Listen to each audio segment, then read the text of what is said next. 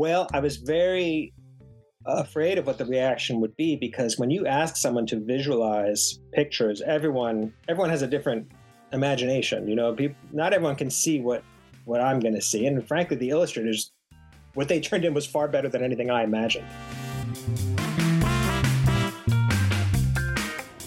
But one thing I've learned from you know back when I used to work in publishing is that if something does become successful, the money gets very important very quickly, and people can get really angry if they feel like you know if, if you bought all the illustrations for like a thousand dollars or something like that, and then how do you go? How do you work backwards and like fix that and make everybody feel well compensated? So the way to get ahead of that is to just say, look. Your art is about 10% of the book. I'm going to give you 10% of the money. Your art is another 10% of the book. You get 10% of the money. Uh, I'll keep 80%, and we'll all be happy. Uh, and we are all happy.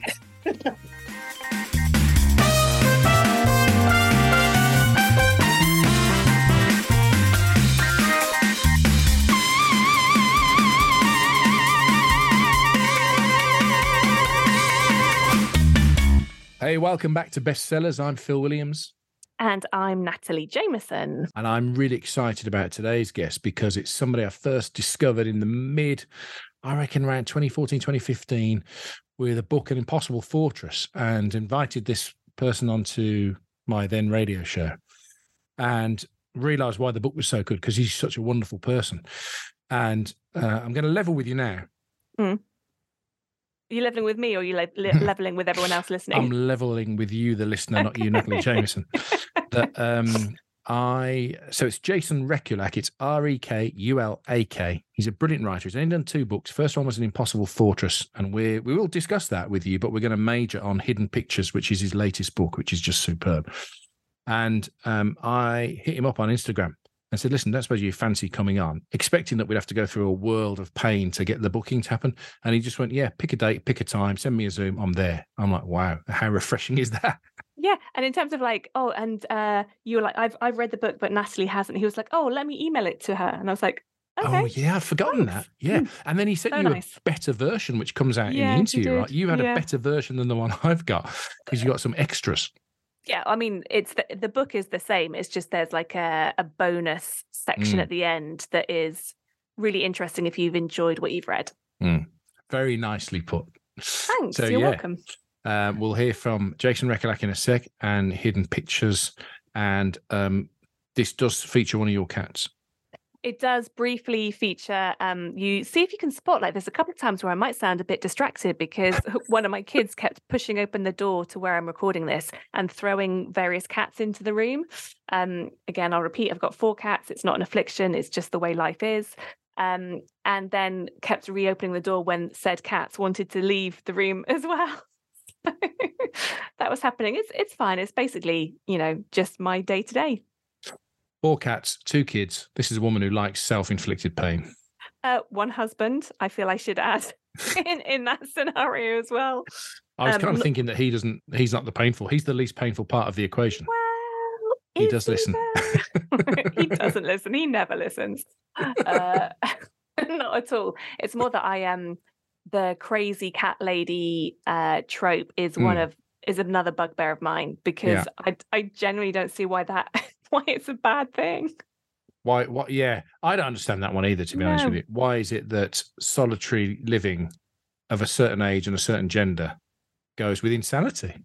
Yeah, but also it's a bit like the uh, uh, you know elderly gentleman with the with the dog is really sad. It's like Yeah. why is that sad? It's like it's nice. They've got company. Do you know what would put me off being an elderly gentleman with a dog? What? They're always the ones that find the bodies. Oh, Whenever you, don't you think? Whenever you see it on the news, it's always the body was discovered by a passerby, and then they interview them, and he's got a dog on a lead, and he says, "Yeah, I was just walking my dog, and next thing I saw this." oh, that has literally never crossed my mind until now. Um, but uh, yeah, interesting. You should you should put that into a book, Phil. Or go and see a psychiatrist. Either way, um, whilst we ponder our next steps in life, uh, have a listen to Here's Jason.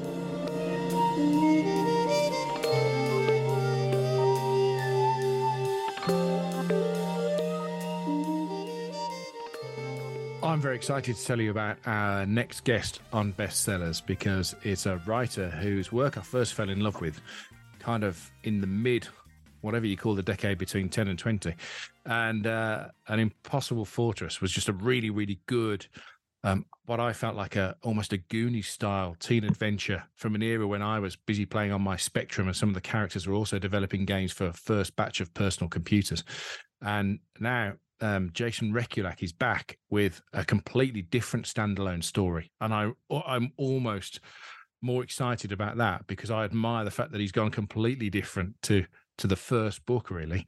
So uh, Jason joins us now, and thanks so much for doing this again. It's really nice to reconnect with you. You know, I'm a huge fan of your work. I can't believe this is only book two. I just checked with Jason before we started talking to you that I hadn't missed any. oh, it's great to be here. It's great to be on your show. I've been enjoying listening to the uh, previous episodes, and oh, um, cool. I feel very flattered to be here. I mean, you've had some real heavy hitters, some all stars. Anthony, yeah. I, I, feel very flattered that you you listened, and we yeah, honestly exactly. didn't pay yeah, you anything. So. um, no, it's really fun. I love the kind of podcast you're doing because there's so many for movies and TV shows and for music, but there just aren't that many really good ones for books and where where novelists talk about their work. You know, you can hear directors talk all day long on podcasts. Yeah. Um, but hearing novelists talk, uh, it, it's you know it's much less common. So, and as you probably picked up, we're re- both we're both really keen to make sure that some of the I don't know if you feel this is a global thing or just a British thing, but we feel there's a fair bit of snobbery attached to reading, and that whenever the most prestigious prize lists come out, you guys are never on them or seldom on them. and it's like, we just want to make sure that what we're doing is saying to, we get asked probably three or four times a week, hey, you know, you know, what should we read? And we want to make sure that the books that are at the mainstream, populist, really easy to enjoy books are the ones that are getting talked about. Yeah, well, no, I listen. I appreciate that. Um, I had more reviews in the UK than I did in the US. I had zero reviews in the US. Um, like they, there, there were no print reviews. Um, really? Despite the fact that the book is now sold in the US like hundred thousand hardcovers, you know, so like so people are finding it, despite the fact that you know it was not the subject of any kind of critical acclaim. Jason, um, I saw one review that was quite good. Um, it said Hidden Pictures by Jason Rekulak, one of a kind thriller in stores now. Buy it and save it for the weekend. You won't put it down. And that was Stephen King. Yes, God bless him. Um, he, he's uh, I've been reading him since I was 12 years old. Um, so to get that uh, tweet, you know, was uh, I, I haven't framed it yet, but I'm like, I there must be a way to like print this out and like frame it. Uh, and did you know it. it was coming at all, or was it random?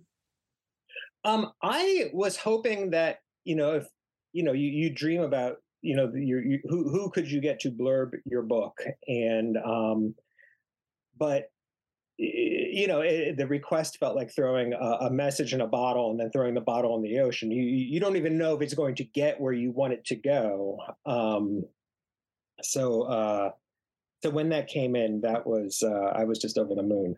Um, I can't even imagine how many requests he gets a day from authors and publishers, and the fact that he actually goes through this what I imagine to be like an enormous mountain of manuscripts and actually read some of them.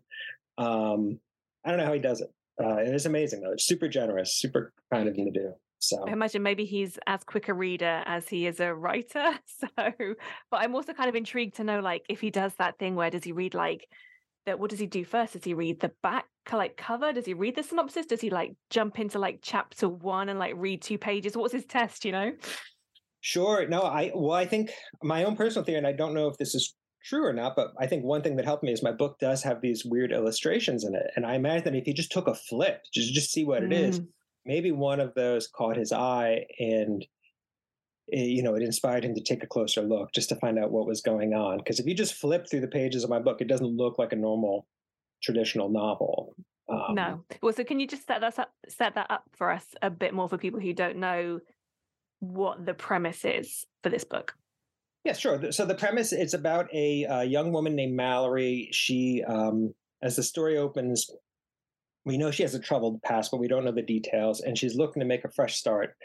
So she takes a job um, as a live-in nanny for a family in a very affluent suburb, and they have a five-year-old boy named Teddy. Um, and one of the unique things about Teddy is that he loves to draw. He's always drawing pictures. Um, he was kind of inspired very much by my daughter, who, when she was five, was always drawing pictures. We just had stacks and stacks of papers all over the house because my wife wouldn't throw any of them away.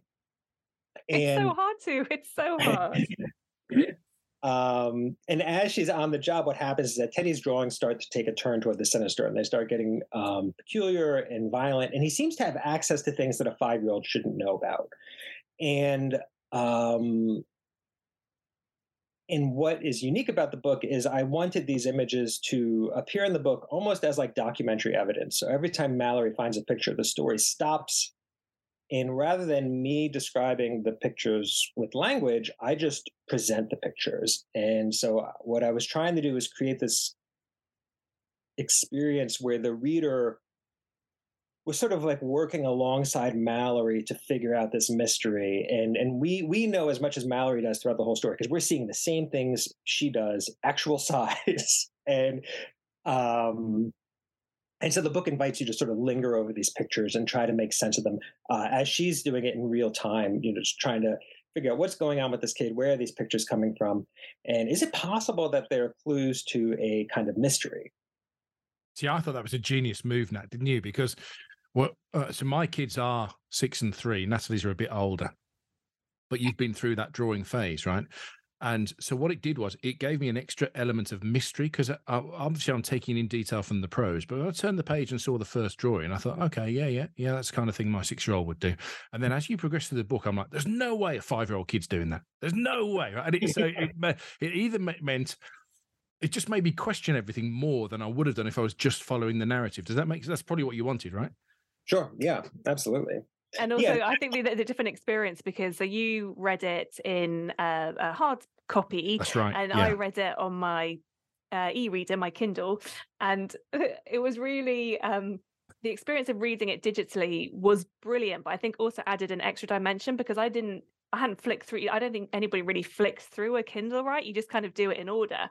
So you sort of say in the prose, they'll be like, you know, Mallory took the picture from Teddy, and then the rest of the screen goes blank. So you know when you tap it, there's going to be a picture coming next, but you've got no clue how evil or what the picture's going to be. So when I was like reading it late at night, I was like, do, do I tap? Like, do I'm going to tap?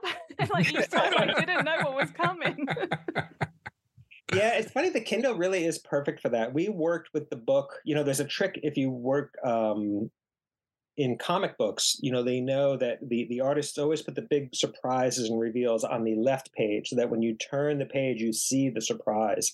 And so we did that with the hardcover too. We are always trying to get the most surprising images on the left. Um, but with the Kindle, it's great because there, you know, everything is a surprise. Like every time you tap it, you never know what's going to pop up. Yeah. Uh, yeah. We should shout out the illustrators, right? Because there were two people that did it, weren't they? Yeah, Will Staehle and Doogie Horner. Um, very, very talented um, guys. I, have known them a long time, and um, they were very. Uh, they, they, were they were the whole impetus for this book. I just wanted to work with them on something, and I asked them if they would draw the pictures for my mystery, and they said, "Great, what's it about?" And I said, "I don't know. I'll get back to you." and said, great, we're in. Um, it, it, it became this project. So let me ask you. Um, so that's very early on, right? Before you've even plot, mapped out your plot. Did you get any pushback from uh, from the publisher? Because I'm not sure I've seen a book like this. This is, feels very unique to me. So when you go in and you pitch your story and go, then what I'm going to do is I'm going to bring the kids' drawings to life with two illustrators. Do they go, no, you're not? Well, I was very afraid of what the reaction would be because when you ask someone to visualize pictures, everyone everyone has a different imagination. You know, pe- pe- not everyone can see what what I'm going to see, and frankly, the illustrators what they turned in was far better than anything I imagined. You know, so we did everything um, on spec, uh, and we realized that was the only way to explain to publishers what this was. I think we have to give them the complete manuscript with every clue in place. Every illustration has to be done. So there's no doubt in, my, in their mind about what they're getting. You know, this is it. This is the book. Um, otherwise, I don't know how we could have sold it. I think it would have been a lot harder, you know, if we had like notes saying, "Well, there's going to be a picture here of X." Um, Mm. I think it would have been a less persuasive uh, package. So So was it a massive risk then? Did you have to kind of commission the artists and pay them yourself, bearing in mind that the book might never have made it? you know th- th- that's that's that's why i'm so grateful to them um i basically just made a deal with them basically saying i will give i'll just tell you i mean i, I gave each of them 10% of what i got that was Right. the deal i said Right. so you know if it's a huge success we will all be very very happy and if it's not i don't know it just seemed like the right number to me you know Mm. because Yeah. who we didn't even know if we would sell it you, you know um but one thing i've learned from you know back when i used to work in publishing is that if something does become successful the money gets very important very quickly and people can get really angry if they feel like you know if, if you bought all the illustrations for like a thousand dollars or something like that and then how do you go, how do you work backwards and like fix that and make everybody feel well compensated?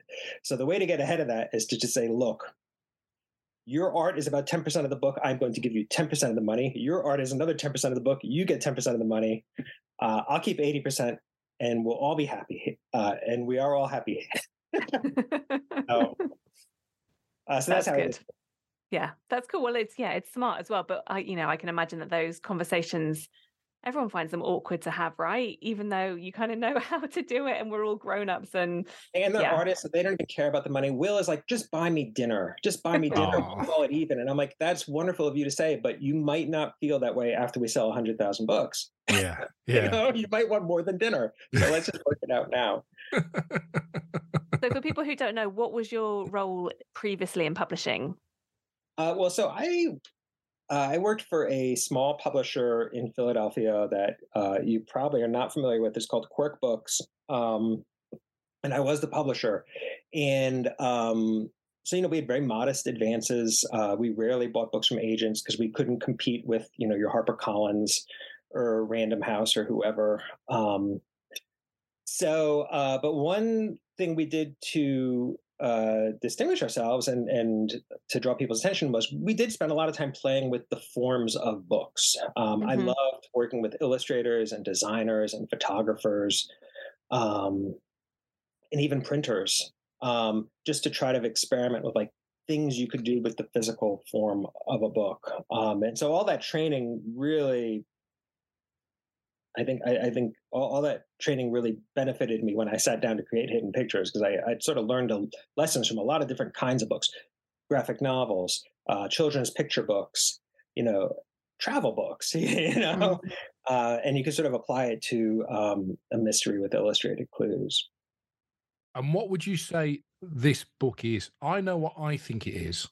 Okay. And I know people love sticking labels on stuff. But if I was selling it to somebody, I would say, well, no, you go first. You go first.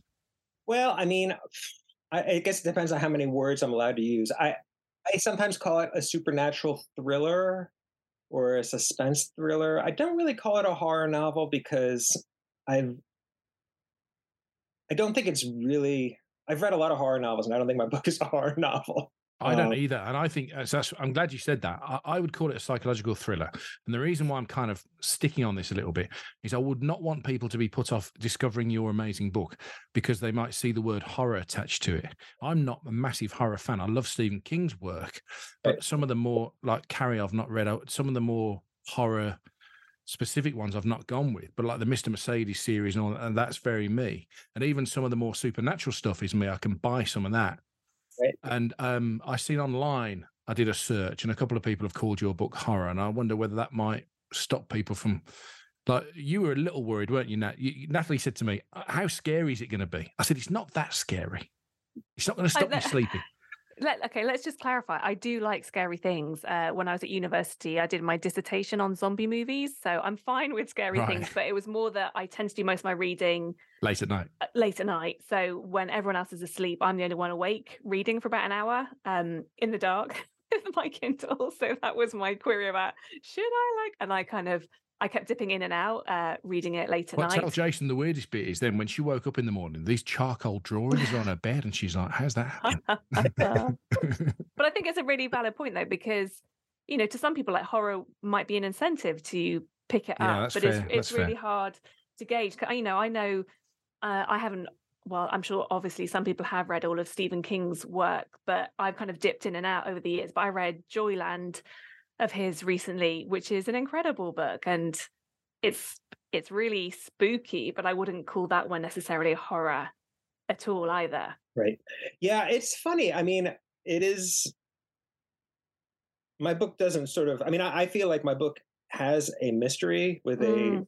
Surprising solution, but I don't think mis.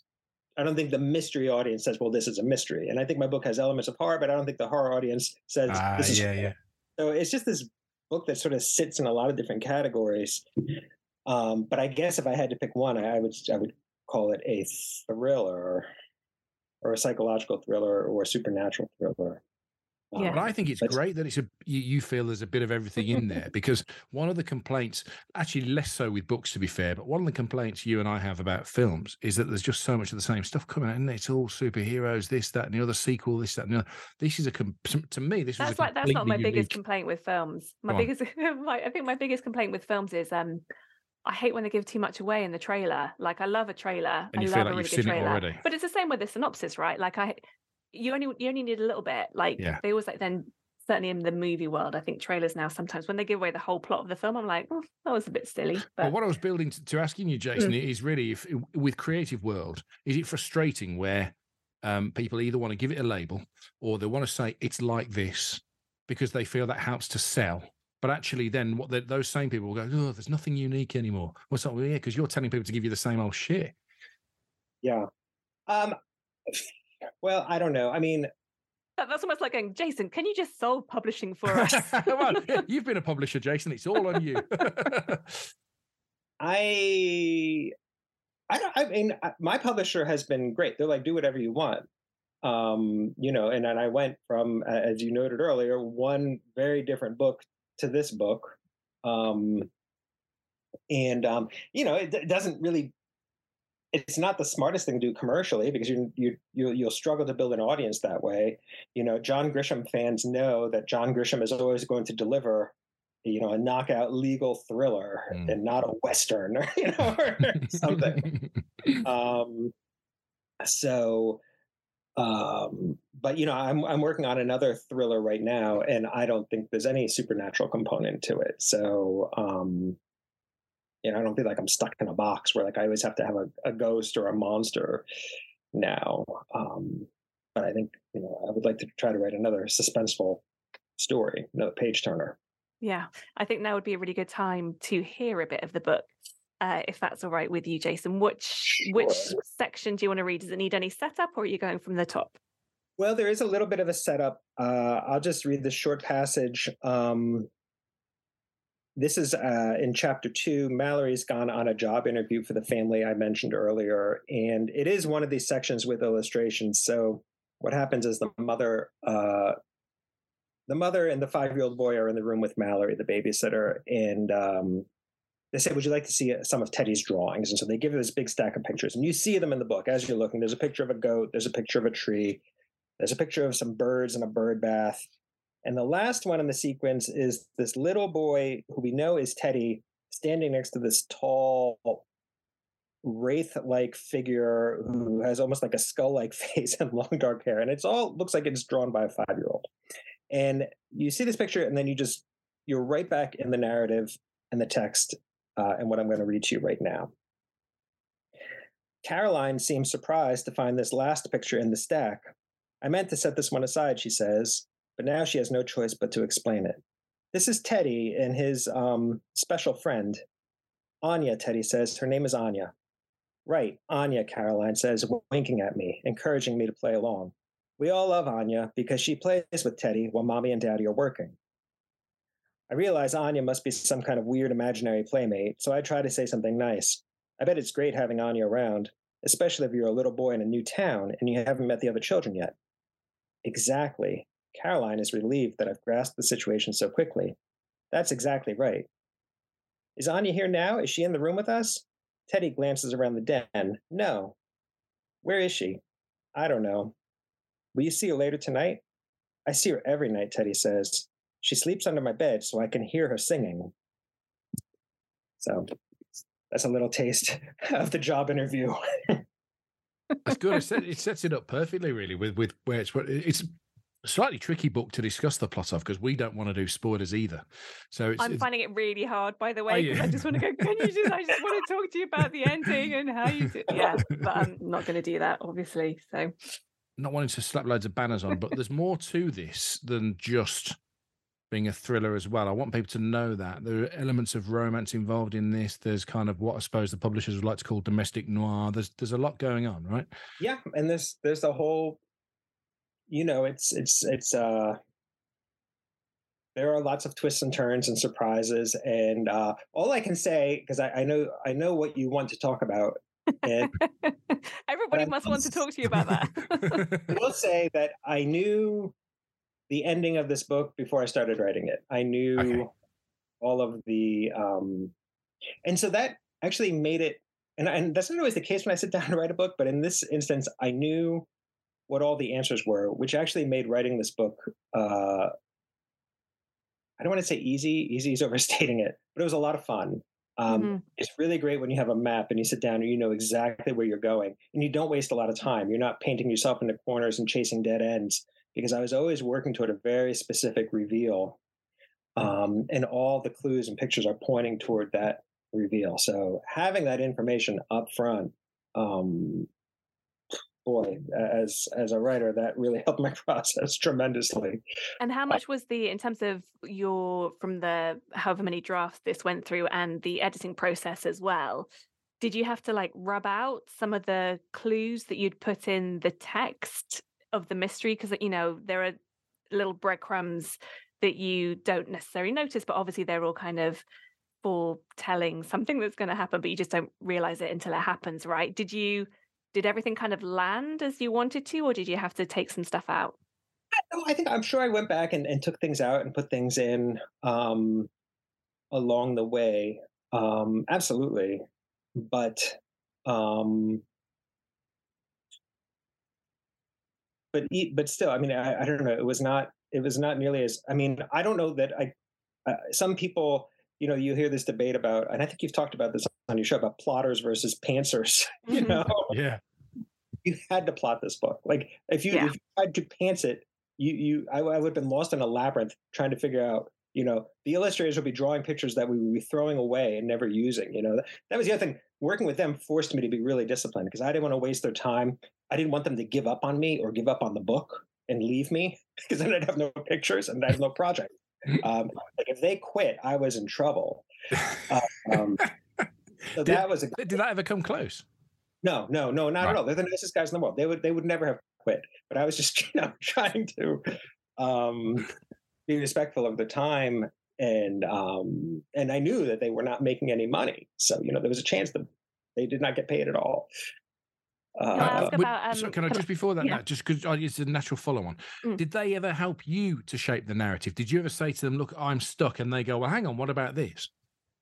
Well, they never. They they did help me tremendously um, because what would happen a lot is I would see, um, I would have you know a sort of limited vision for an illustration. They would turn in something that was you know much better and, and, and more fully realized than anything I could have imagined.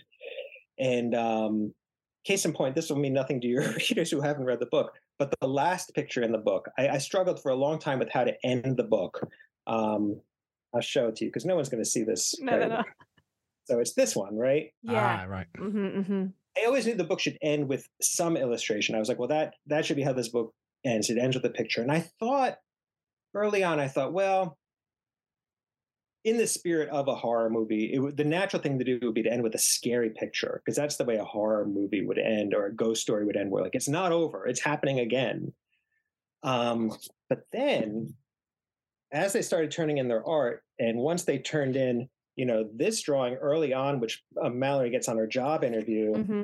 and um, and the one I referenced earlier, when I saw these two, I thought, oh, there would be this wonderful symmetry if the last illustration like mirrored the first illustration. Um, and so again, like that was just a result of them turning in the artwork and me looking at it and thinking, oh, you know, how how can I make everything as integrated as tightly as possible? And um, and that happened a couple times. I mean, that's the one. That's the most. Uh, that's the one I remember the most because I was so happy when I when I landed on it because I just I love I love that last picture. That's my favorite picture in the book, and um, and and they were the ones who helped me figure it out. So. It is a really good picture to end on, I think. And hopefully, this just means that anybody listening is going to want to read this book so they can see, see, the pictures yeah. that we're talking about.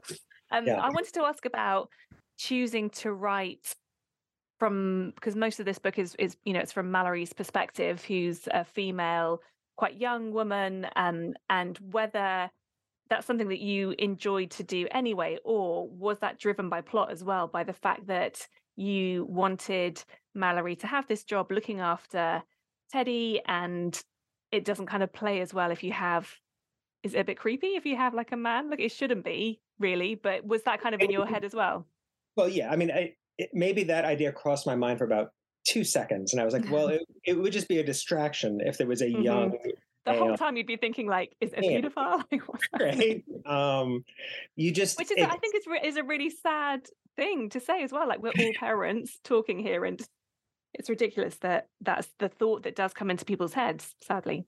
Yeah. No absolutely. So i knew it had to be a young woman you know thinking back to like there's a tradition of uh, babysitters being haunted by things going back to like the turn of the screw and i was like you know it it i want to do a contemporary version of that with a young woman um in uh, who's from south philly and i live in, in philadelphia in, in the us so uh and i always felt comfortable i never I don't, I mean, you know, I'm married. I have a daughter. I have like friends who are women and neighbors. Like, I feel like it's easier for me to imagine writing like Mallory's voice than say like a male judge, like a male police. I don't know. You know what I mean? Like, or just, yeah. you know, um, like she's just a, a woman from South Philly. And I felt really comfortable writing in that voice. Um, so yeah, I mean, it totally worked for me as well. And um, I also just wanted to ask about the love Philadelphia. By the way, I've got some really good friends who live in Philly. haven't been there for years. Um, but the I research... thought you were going to do that thing then that people do. Where you go, do you know them? no, I wasn't. my head, I was like, we've been, yeah, they like live in Abington. Um, which always made me laugh because I grew up in Abingdon in the UK. It's like such a dumb thing. Uh, but I was going to ask about the research um, project that Mallory gets involved in that starts the book. So it's not a spoiler, where, but it's kind of an interesting, intriguing notion to set up whether that's a real thing. Yeah. So at the beginning of the book, Mallory is um, she's looking for money and she volunteers for this research experiment where um, they're sort of doing a test to see if you can sense the the the male gaze on your on your body. So she puts on a blindfold and she's in this room and these people are looking at her with like stopwatches, and she has to raise her hand if they're looking at her, or in, the lower hand if they're looking at the floor. And um, now there's no evidence that this is a real phenomenon, mm. you know, but I still feel like it is. I swear to you, I've been in the room and I can feel my cat looking at me, you know, like, and I just like turn and I'm like, oh, she's she's watching me. I sensed it myself um, I don't know. Um, we don't know. I mean, it's, it's, it's a great premise. Like it it sets up really well, and it does kind of give you that that notion of we all know what it's like. I think you must know it as well, right, Phil? Like if you you sense that somebody's staring at you. Um, yeah, of course. Yeah, you get a feeling that you get an eerie feeling, or or the one, the other one I get that's comparable is where you, you um, someone enters your field of content. Like yesterday, I called a really good friend of mine from university who I hadn't spoken to for about three months because something made me think I need to call her. And actually, everything was fine, but I can't explain why that entered my head that day, and not the day before. It's yeah, that yeah. kind of, and it's really crucial to this storyline, isn't it? Because we need to know that Mallory has this affinity with Teddy where they can go on that journey together and that it's credible and believable. Because I did an event with Harlan Coben last night and uh, he was talking about the ending of his new book. And if you make a slightest change of detail, it becomes a different book, right? And so, whilst this has supernatural overtones, I'm not sure. Did you want me as a reader to be going, did this happen or didn't it happen? Or did you actually want me to go with it more and go, how did it happen?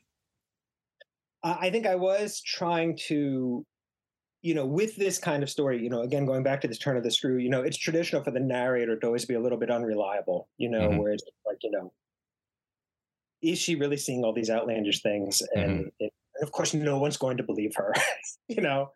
Um, so that experiment does sort of serve that function in this book because, um, you know, she she she sort of presents it as something that she thinks maybe happened to her, but didn't. She's not really sure that it did happen, and so almost immediately, like before you even get to the real core of the story, she's sort of a questionable narrator, and it establishes like the sense of doubt that I wanted to have throughout the book.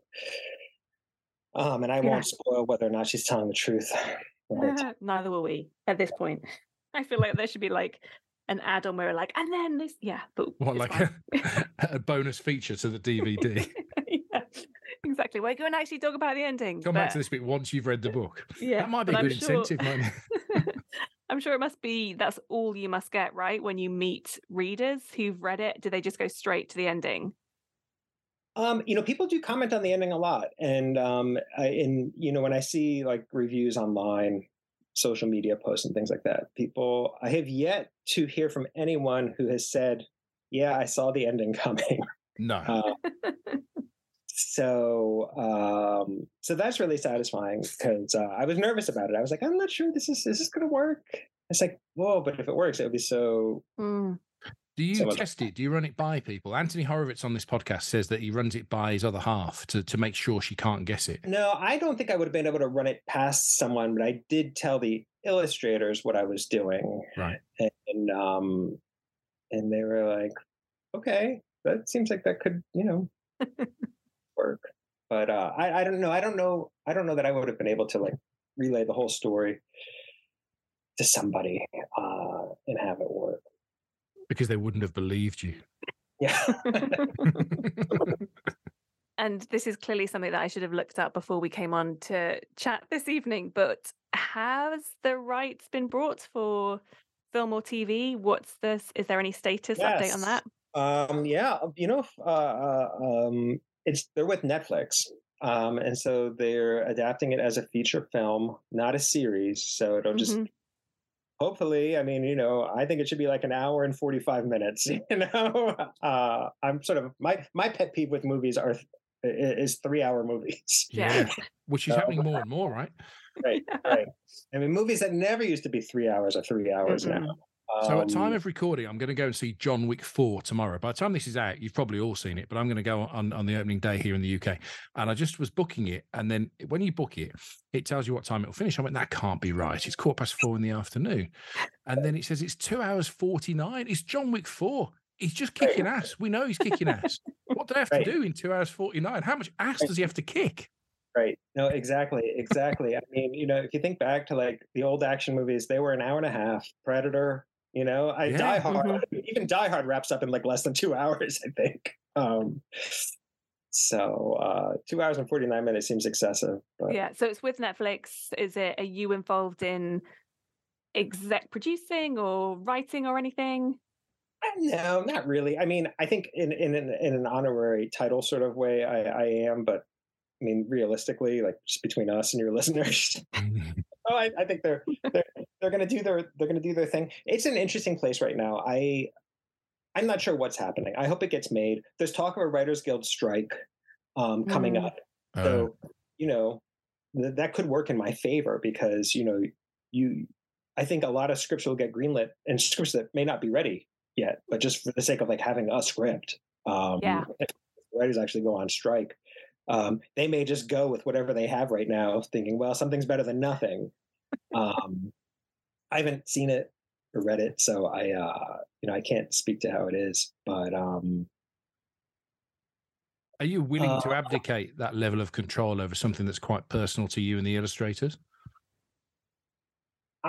yeah, yeah, yeah, absolutely. I mean, the book is the book. The book is always the book. The book will always exist. Um, and mm, you know, Jason, let me take you back to um, an impossible fortress because I really want people to discover your work. I'm I'm so passionate about people finding great books. And that first book was it just made me feel warm and fuzzy throughout. I remember that that feeling and kind of taking me back to being 13 14 and riding around on my bmx and trying to be bigger than i actually was in age you know. Um, tell me about uh, how you how you conceived that and uh, what what's happened to that book since because it's become a bit of a cult thing hasn't it yeah i mean it's it's has its fans um it was um it's a it's a well, was a pretty autobiographical coming of age novel um, inspired by my own experiences. I was a self taught computer programmer when I was in high school.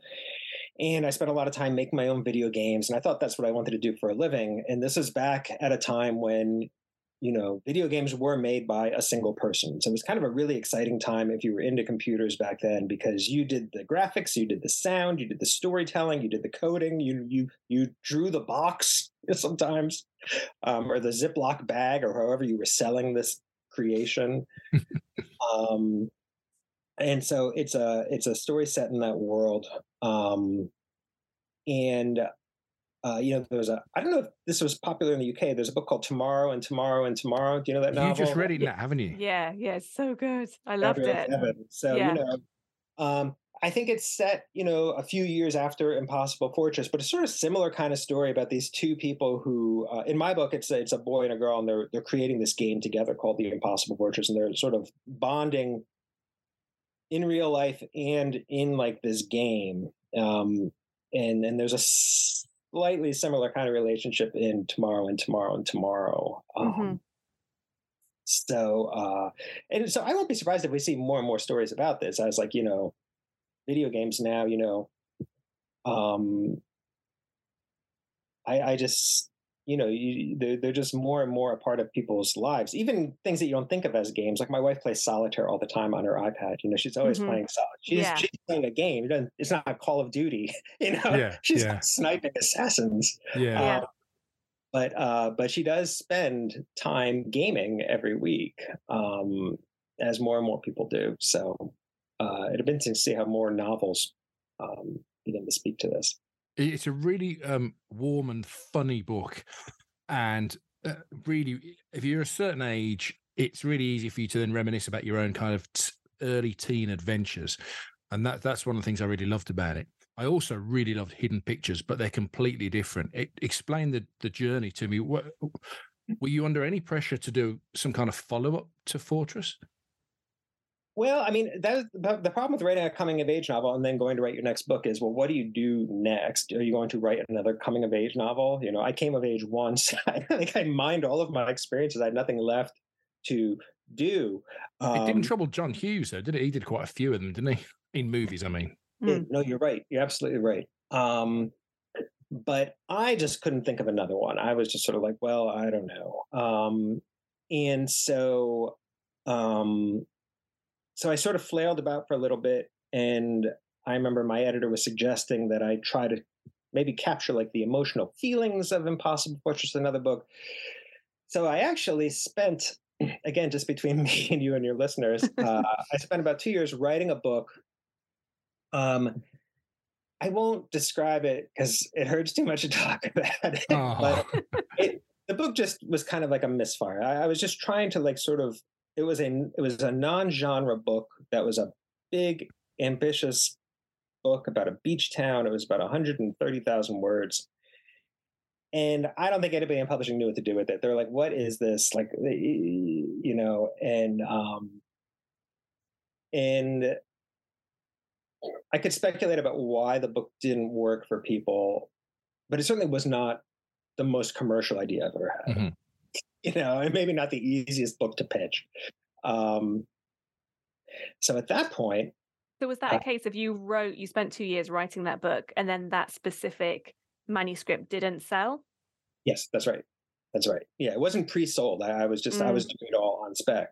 Um, now at this point, I was already uh, I had left my day job and I was, you know, theoretically employed as a writer.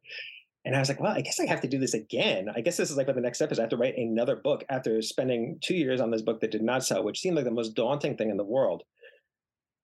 And which is what led me to think, you know, what would be, you know, would be good is if I was partnering with an illustrator or two. So I so I wasn't doing this all by myself again, you Mhm, know. mhm. And that's what inspired me to reach out to Will and say, "Hey, you know, I have this project. Do you want to work on it with me together, so I don't have to do another one by myself?"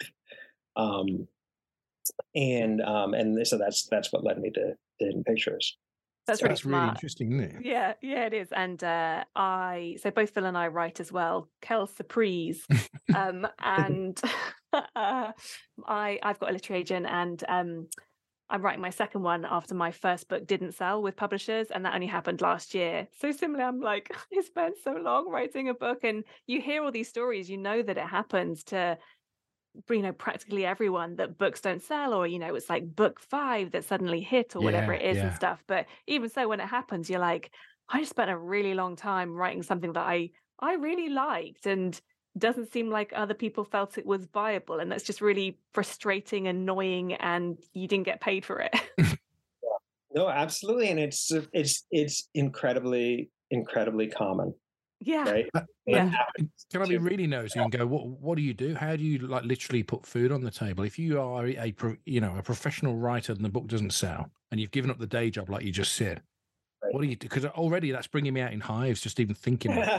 About it. well, fortunately, the only, reason I was able to do it was because I had part of the reason I left the day job is because I'd I'd sold the Impossible Fortress to Netflix, and I had a screenwriting deal on that one, Right, so I had revenue from that. right. Um, that put food on the table. um, Yeah. Uh, So really, the, the lesson is if if you're listening to this and you want to get a book away, you need some kind of a, a safety net, right? yeah, I mean, I well, listen. Here's the other thing. I mean, now that I've quit my day job, I miss my day job all the time. You know, I I, I was like, boy, um, I'm. I mean, the the the it's it's a very. I mean, I I've worked in an office for like 25 years with other people, and there are all these weird intangible benefits that I didn't realize were intangible benefits while I was doing it. You know, Like what? I just, you know, uh, well, one thing would be um, exposure to people that you wouldn't normally meet. Mhm. You, you know, uh, and, and in my case, you know, it was as I got older, there were always young twenty somethings coming into the building who liked things that I'd never heard of. Mm. Mm. You know, and I'd be like, "What are you listening to? What are you watching? Well, you know, what is that book? You know?" And I loved that stuff because it kept, you know, it just introduced me to lots of different things. Um, and um, And also, so it's, it's, now harder, actually- it's kind of hard to pick yourself up as well, right? And to continually self motivate. I don't have a problem with that. I, I actually Okay, can that's motivate. just Like, me then. that's that's not been a problem for me. I, I know some people who would who do struggle with that. I don't have a I don't have a struggle with that, but I do. Um, uh, I don't know. I I I I really enjoy being on a team, and and that's how I felt when I worked in publishing at, for the for this small, scrappy, independent press. You know, like we really did feel there was there was a real nice camaraderie that I missed. Now that said, I don't know that it's even there anymore because you know since COVID, they're all working from home, and so like that that environment has like shattered anyway. Um, yeah.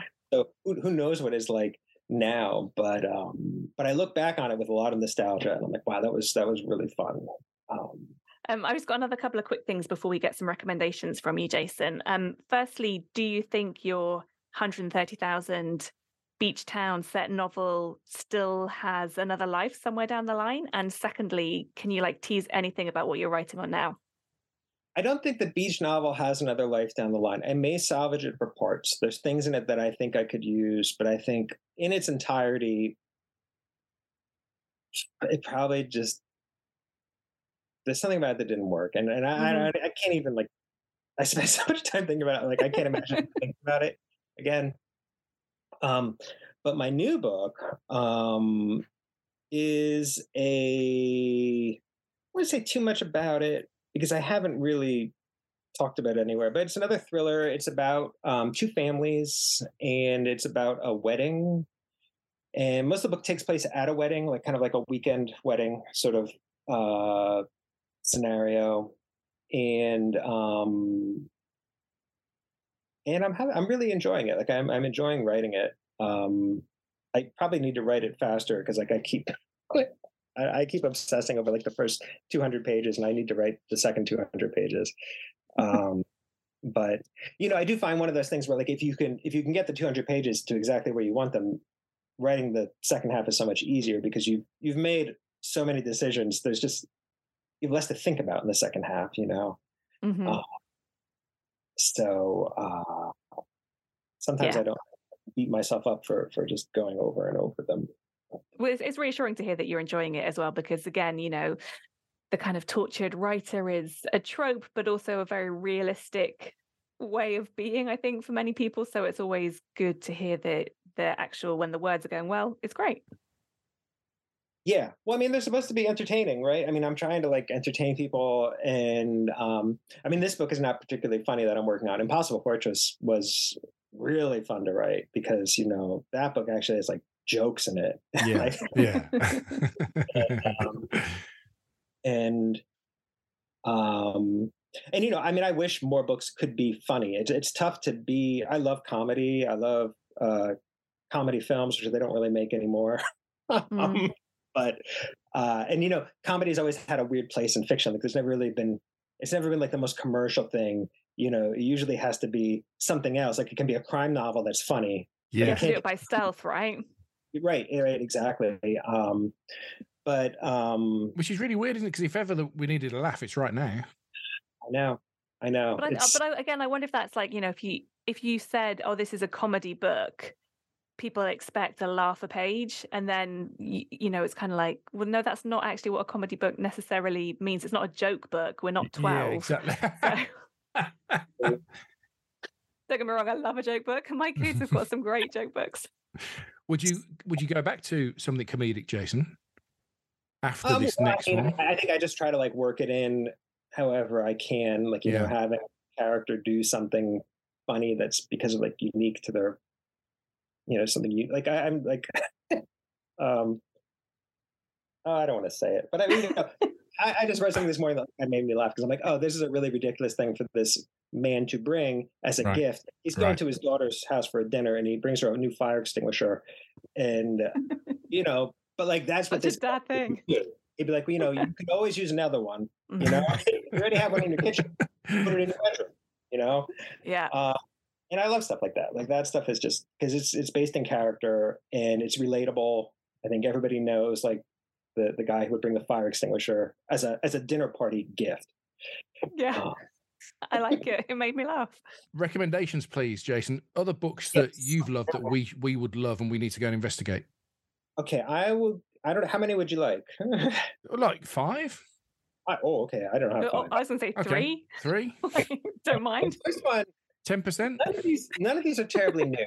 Um, first one is a book called The Good Nurse by by um, Charles Graeber. It's not a novel, but it reads like a novel. It's a true crime book from a couple of years ago. Okay. Um, recently made into a film. I haven't watched the film.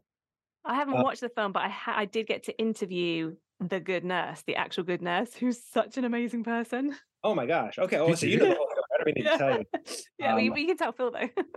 Well, so for people who don't know the story, it's about this guy um, who was a nurse in the area where I live. He was in Pennsylvania, New Jersey. His name was Charlie Cullen. And what he did was, um, on one hand, he was a very good nurse because he always showed up on time and he worked his shifts. but unfortunately, he was also like killing patients by like, you know, uh, giving them insulin and having oh, them yeah.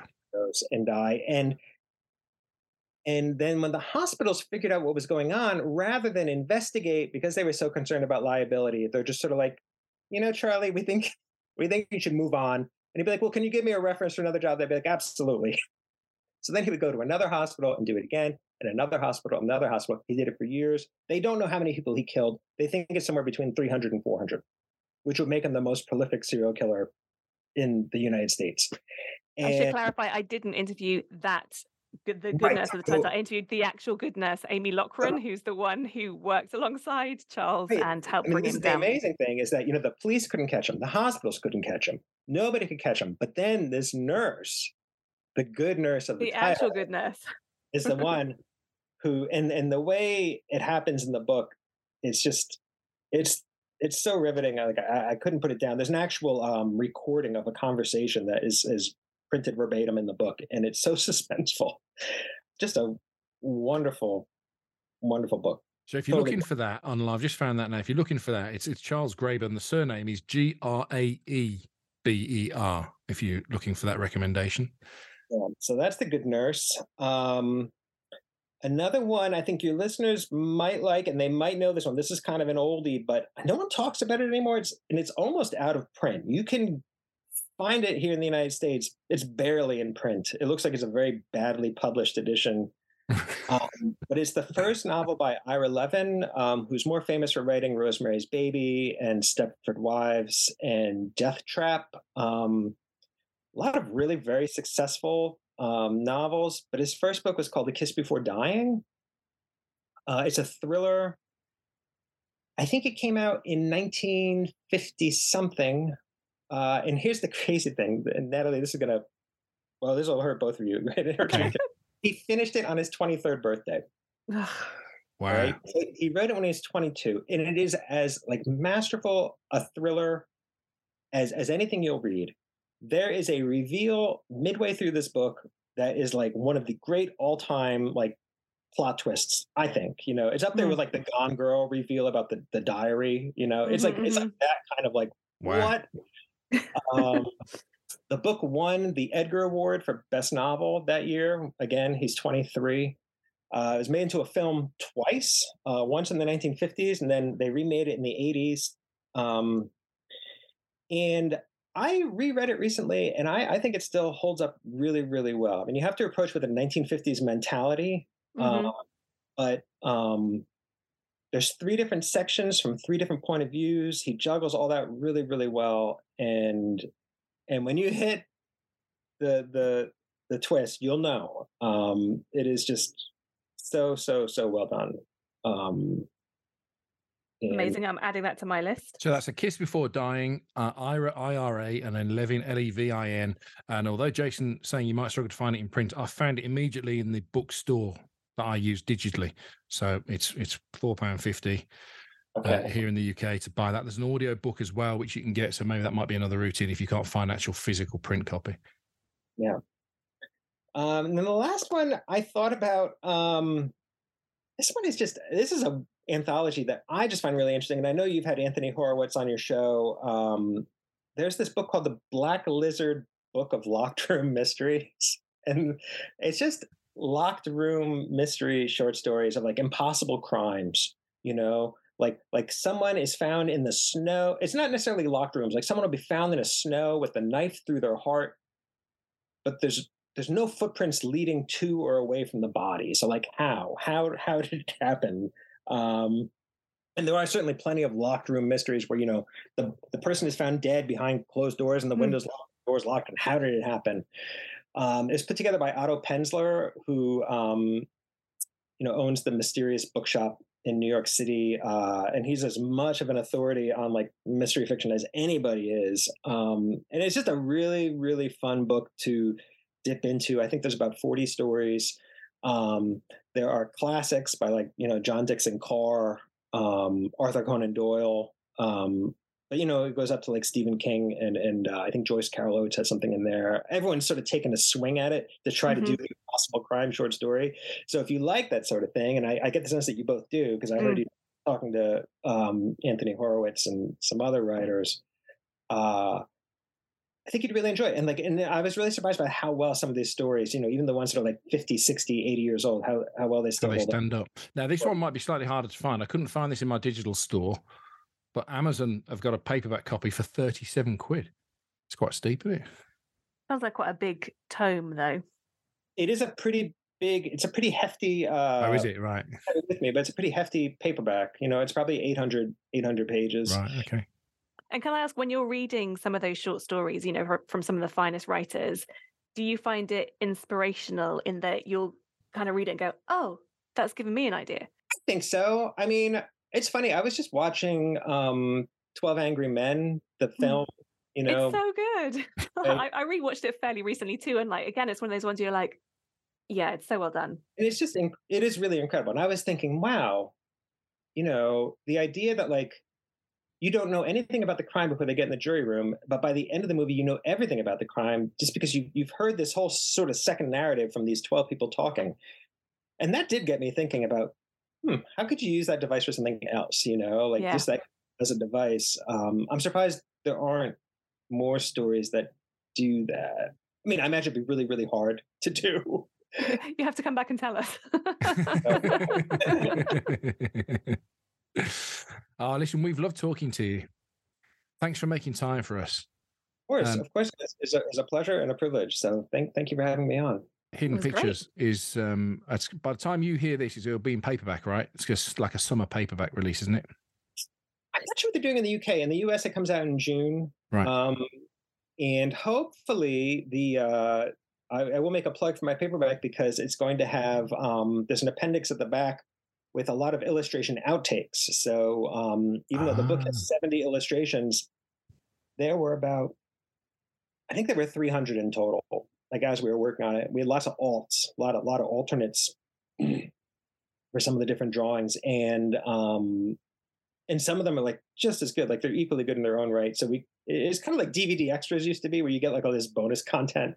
Um the paperback uh in the us is definitely going to have it and i'm trying to convince sphere my uk publisher to put it in their paperback too so. They totally should because that's kindly the copy that you sent that I got to read, and I love that because you could kind of you can see why you made the decisions that you did, but you yeah exactly like that. It's DVD bonus extras. It was really fascinating.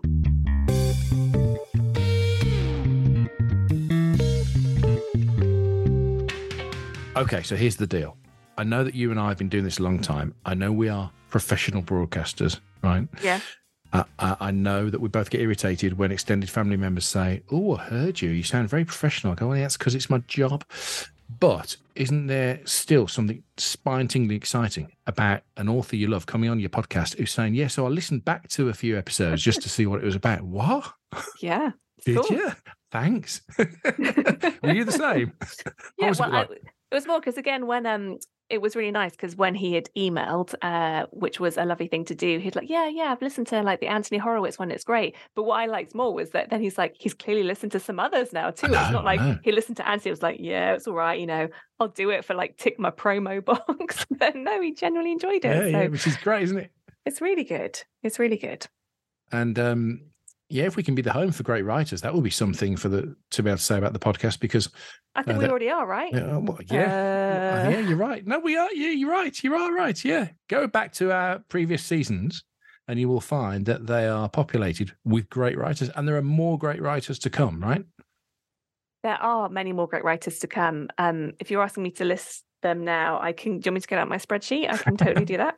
Uh, Joanne Harris, I believe, is on the way, which I'm very excited about. Um, and I will find. Have we not done her before jointly? No, we haven't. I've Oh, kind of okay. like I've sort of interacted with her a few times on Twitter, which is always that weird thing where it's like, you know, I don't know her in the slightest. She doesn't know Right, me in the right, slightest. right, but you kind of because you, you know, social media is so weird. Like that thing of you, you feel like you know people more than you would. They they're still strangers, but anyway, social media revelation number whatever.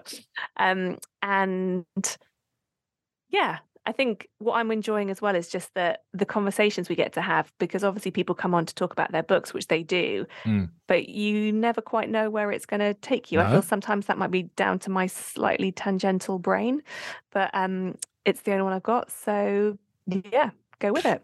Don't be hard on your brain. I'm a massive respecter of it, and I'm and I'm being serious. Uh, now, the other thing I like is we can get to discuss the writing processes with them, and they're all very honest. And I find that really inspirational as well. So, you know, I know lots of people listen to podcasts like this because they're writing themselves or they want Mm. to write. And Mm. so I do hope that, that this does inspire you to, you know, to have the confidence to do that too. Oh, by the way, that sounds like I'm just fawning over you, but um, massive respect to you for saying about the first book not selling because Mm. obviously I knew that, but I didn't. Yeah. It's not my story to tell on air, and um, I think it's really important. You know, I mentioned in that podcast you just heard that I'd done a, a book session with Harlan Coben, and he revealed on stage last night that his first three didn't sell. He's Mhm, got mhm. three full 90,000 plus word books that never sold. And I think similar thing happened to Gillian McAllister.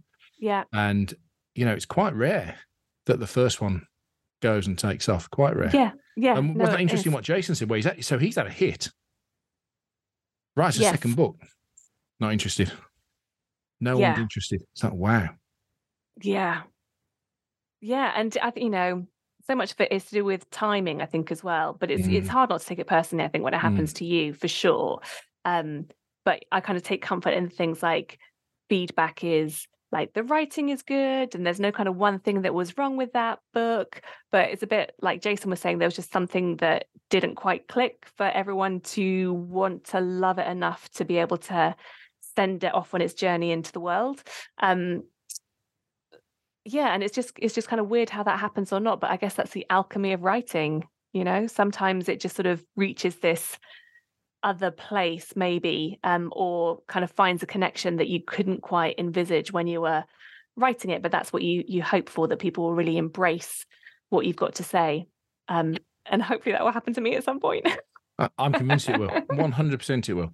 And um, I'm sure you listening know me well enough now to know I don't do this, but I genuinely wasn't blowing smoke there. These two books from Jason are really, really superb. So if you're thinking maybe you're going away Easter or the summer and you think I need something to read, these are the two. And Impossible Fortress was his first and Hidden Pictures the second. I just wanted to say, as always, thank you for listening and for supporting what Phil and I do. We really love doing it. We really love discovering new authors. I hadn't read Jason Rekulak before, um, and I'm intrigued now to go read his first book. So works on me too. Um, and yeah, thanks for listening. Oh, and listen, before you go, um, if you want to keep helping us and supporting us with what we do so we can keep this books podcast going, then we've now joined the team at Ko-fi, ko-fi.com slash bestsellers podcast, where basically you can buy us a cuppa, you can buy us a coffee. And that we would treasure and value and would help us to keep the production uh, going on the podcast because as we said to you before there's no big operation there's no big machine here. It's natalie and me doing everything from the reading to the booking to the research to the interviewing to the editing to the uploading. The whole thing is us. So if you feel that that's worthy of a cuppa or a coffee we would value that greatly at ko-fi.com